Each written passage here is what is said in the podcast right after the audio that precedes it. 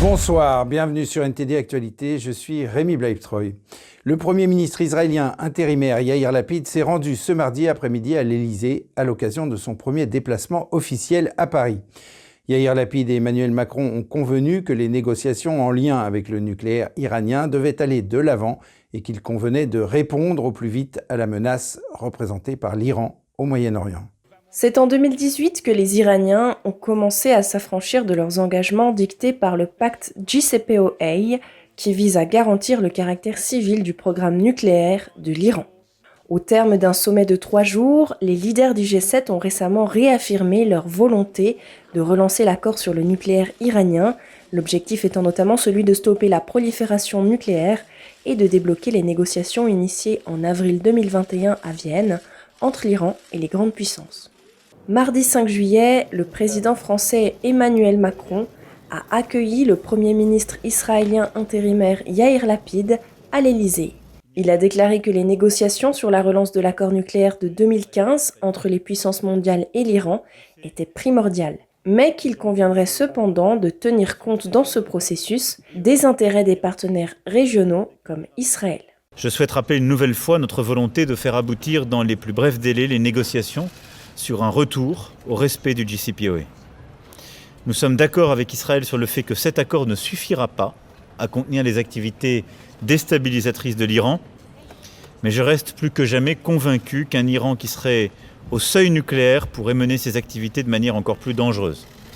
Il faut donc défendre cet accord, prendre en compte les intérêts de sécurité de nos amis dans la région, Israël au premier chef, et le compléter par euh, des négociations encore plus fortes sur les activités balistiques et régionales. Avant son voyage, Lapide s'était promis de presser le président français Emmanuel Macron sur les négociations nucléaires iraniennes. Mardi, il a déclaré que l'appel que Macron avait lancé en 2018 pour un nouvel accord nucléaire avec l'Iran était toujours valable aujourd'hui.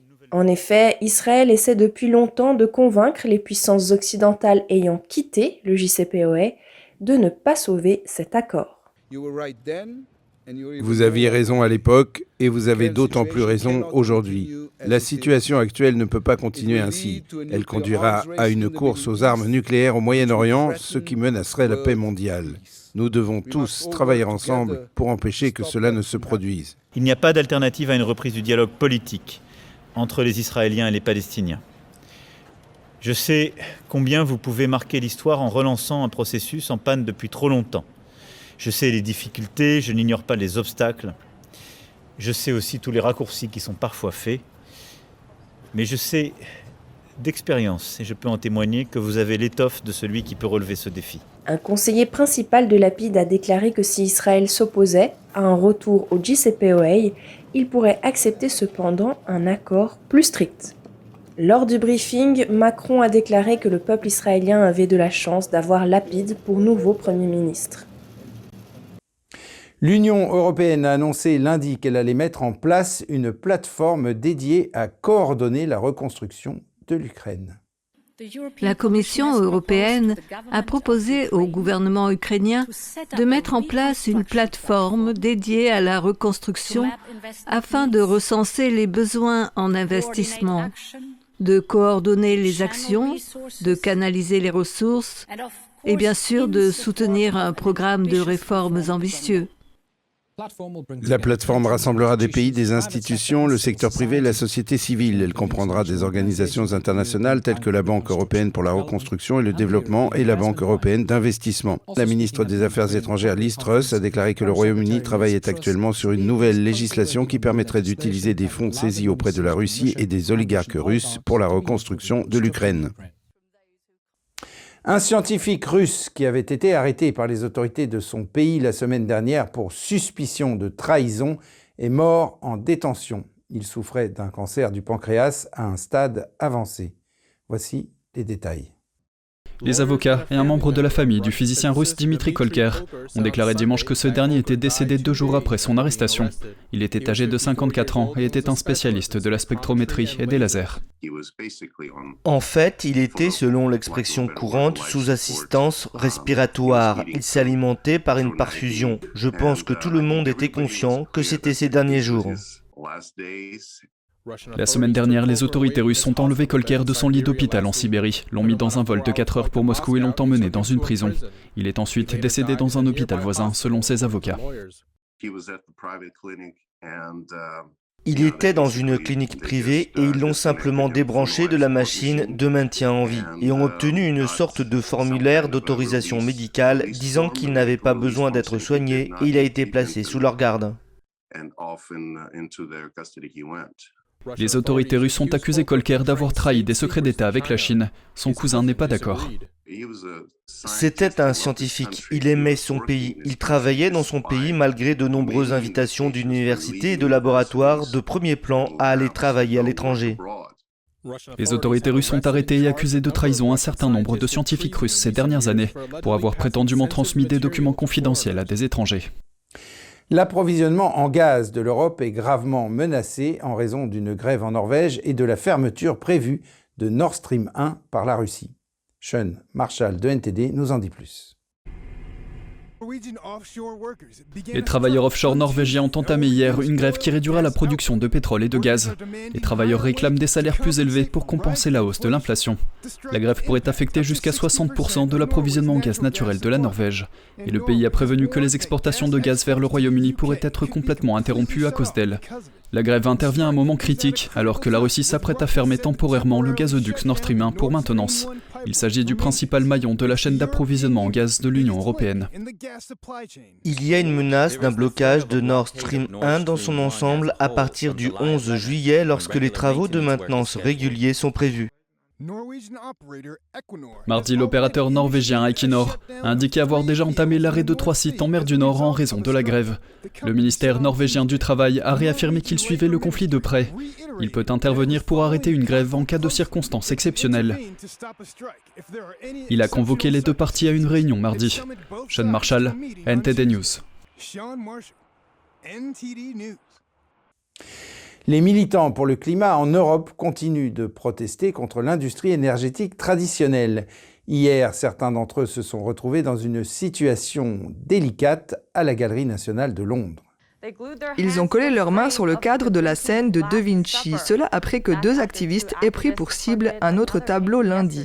Les manifestants font partie du groupe Just Stop Oil. Ils font pression sur le gouvernement britannique pour qu'ils arrêtent les licences pour les futures extractions de gaz et de pétrole.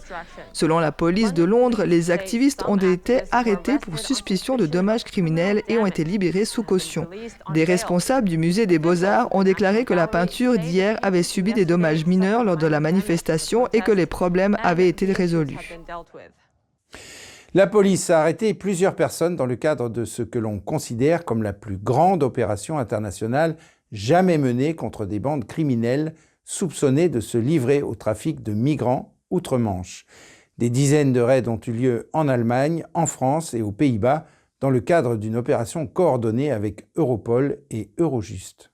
L'Agence nationale de lutte contre la criminalité a déclaré que des agents ont arrêté six hommes et une femme dans les quartiers des Docklands et de Catford à Londres aujourd'hui. Dans toute l'Europe, la police a arrêté environ 130 personnes soupçonnées d'être impliquées dans cette affaire dans le cadre d'une opération coordonnée par 22 pays. Plus de 22 000 agents des forces de l'ordre y ont participé. Le leader du Parti travailliste, Sir Keir Starmer, a écarté l'idée d'un retour à l'UE ou au marché unique si le Parti travailliste arrive au pouvoir, affirmant que de tels mouvements sèmeraient davantage de divisions en Grande-Bretagne. Dans un discours prononcé devant le Centre de réforme européenne à Londres, Starmer a déclaré qu'il ne pouvait pas être plus en désaccord avec les demandes d'annulation du Brexit. Je vais donc être très clair. Sous la direction des travaillistes, la Grande-Bretagne ne retournera pas dans le Nous ne rejoindrons pas le marché unique ni l'union douanière. Maintenant, je sais que certaines personnes ne veulent pas entendre cela, mais c'est mon travail d'être franc et d'être honnête.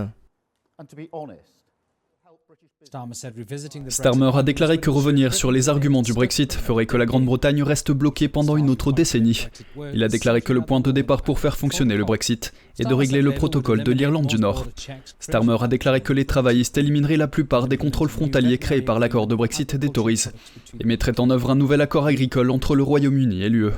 Le ministre chargé des questions de Brexit, Jacob Rees-Mogg, a déclaré que Starmer tentait de copier à moitié le programme des conservateurs.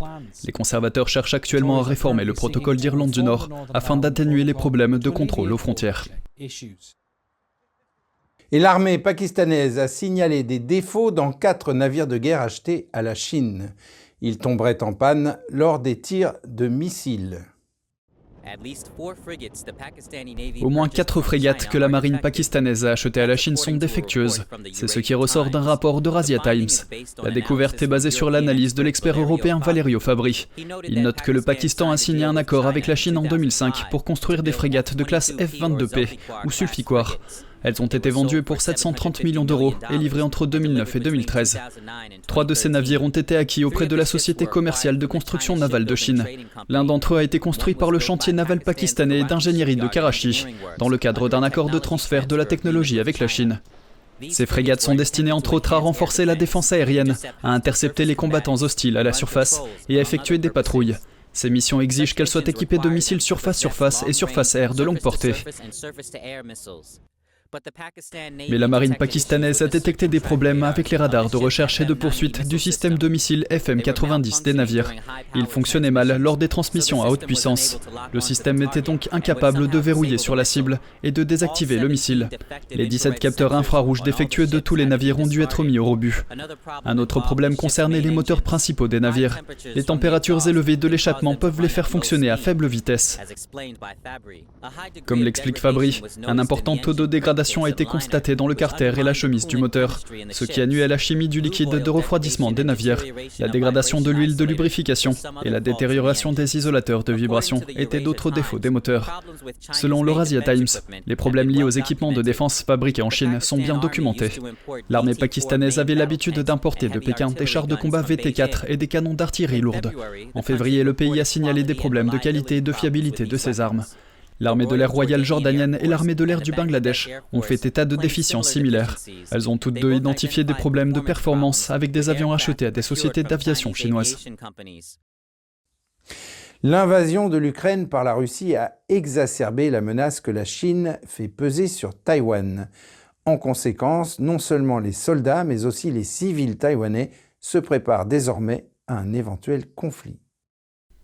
La guerre en Ukraine a suscité une grande inquiétude à Taïwan. Là-bas, de plus en plus de civils s'inscrivent à des formations militaires et de secourisme. Ils disent se préparer à une éventuelle attaque de la Chine voisine. Beaucoup de gens sont conscients de ce qui se passe en Ukraine. Dans le passé, on pouvait penser que la guerre n'était qu'une affaire entre soldats, mais aujourd'hui ce n'est pas le cas. Parfois les civils ont aussi besoin de s'impliquer dans le travail d'aide. Une fois que vous êtes dans le travail d'aide ou la collecte de ressources, vous devenez également une cible pour l'ennemi. À New Taipei City, la société de sécurité privée Polar Light Training aide à transformer les citoyens en unités de défense et de premier secours. Les gens viennent se familiariser avec des pistolets à air comprimé et d'autres armes militaires comme un bazooka anti-char portable. Cette femme est ingénieure en brevet. C'est la première fois qu'elle apprend à manier un pistolet à air comprimé. Cette année, j'ai vu la guerre en Ukraine menée par la Russie. Puis j'ai eu ce sentiment. Bien que la communauté internationale ait dit qu'elle allait fournir de l'aide, cette aide ne sera pas là à temps. Donc je pense que les Taïwanais devraient avoir la capacité de se défendre eux-mêmes.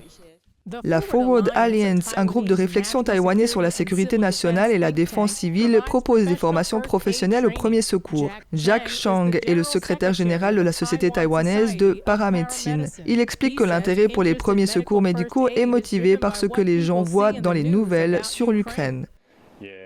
À chaque session, nous demandions aux stagiaires pourquoi ils suivaient les cours de premier secours. Beaucoup mentionnaient des inquiétudes concernant la guerre en Ukraine. Ils commencent à se demander, je suis un civil, que puis-je faire pour aider? Que puis-je faire pour moi, pour ma famille ou pour les autres Lin Ping Yu indique la clé d'une intervention internationale dans un conflit potentiel dans le détroit de Taïwan. La guerre menée en Ukraine par la Russie a confirmé cela. Ce n'est que lorsque le peuple a montré sa forte détermination à se défendre et qu'il agit en conséquence qu'il peut convaincre la communauté internationale de l'aider. Taïwan est une île autonome. Elle n'est située qu'à une centaine de kilomètres de la côte de la Chine. La Chine revendique Taïwan comme faisant partie de son territoire, bien que le Parti communiste chinois n'ait jamais gouverné l'île. Une attaque militaire chinoise sur Taïwan n'est pas imminente, mais les États-Unis surveillent la situation de près. C'est ce qu'a déclaré le général Mark Milley, président des chefs d'état-major interarmés des États-Unis. Lorsque la BBC lui a demandé s'il pensait que la Chine allait attaquer Taïwan, le plus haut général américain a répondu, je cite, Il n'y a aucune indication ou avertissement de quelque chose d'imminent pour le moment. Mais encore une fois, nous surveillons la situation de très très près. Millet a confirmé que la Chine prévoit clairement d'attaquer l'île à un moment donné, ce que le dirigeant chinois Xi Jinping a mentionné dans des discours publics.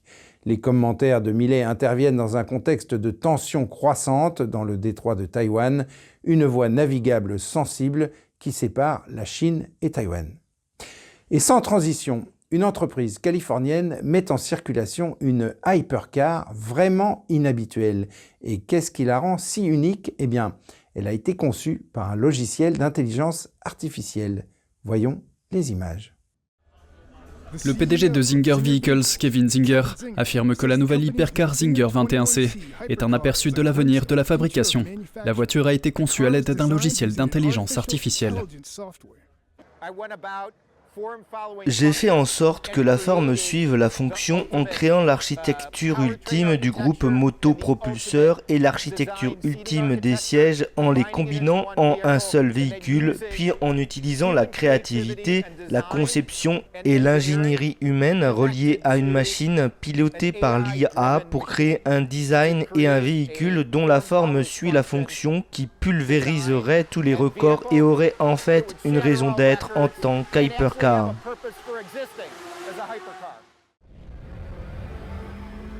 Cette super voiture hybride a une vitesse de pointe de plus de 400 km/h et peut passer de 0 à 96 km/h en moins de 2 secondes. Une grande partie de sa structure est optimisée par ordinateur et imprimée en 3D, mais elle conserve un aspect organique.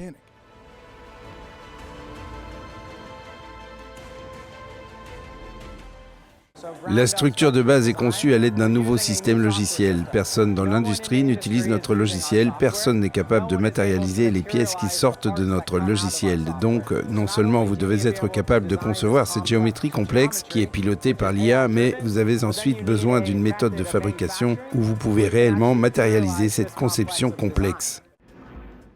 Le cofondateur de l'entreprise affirme que ce véhicule concrétise un moment historique qui marque une nouvelle façon de fabriquer et de concevoir des produits. Passer de la conception typique en fonte et en tôle à la conception générative et à la fabrication additive, ce véhicule capture cette transition dans le temps. Mais dans 5 ou 10 ans, nous allons voir la plupart des moteurs automobiles poursuivre ces processus pour concevoir toutes les voitures, y compris les voitures que nous conduirons tous les jours dans la rue. Bien qu'elle ait battu des records de piste au circuit des Amériques et à Laguna Seca, la 21C est une voiture tout à fait conduisible dans la rue. Singer affirme que l'entreprise se concentre sur les véhicules de haute performance, mais il a également révélé son intention de dévoiler une voiture 4 places de série en Californie en août prochain. Et c'est la fin de ce journal. Merci de l'avoir suivi. Restez avec nous sur NTD pour la suite de nos programmes.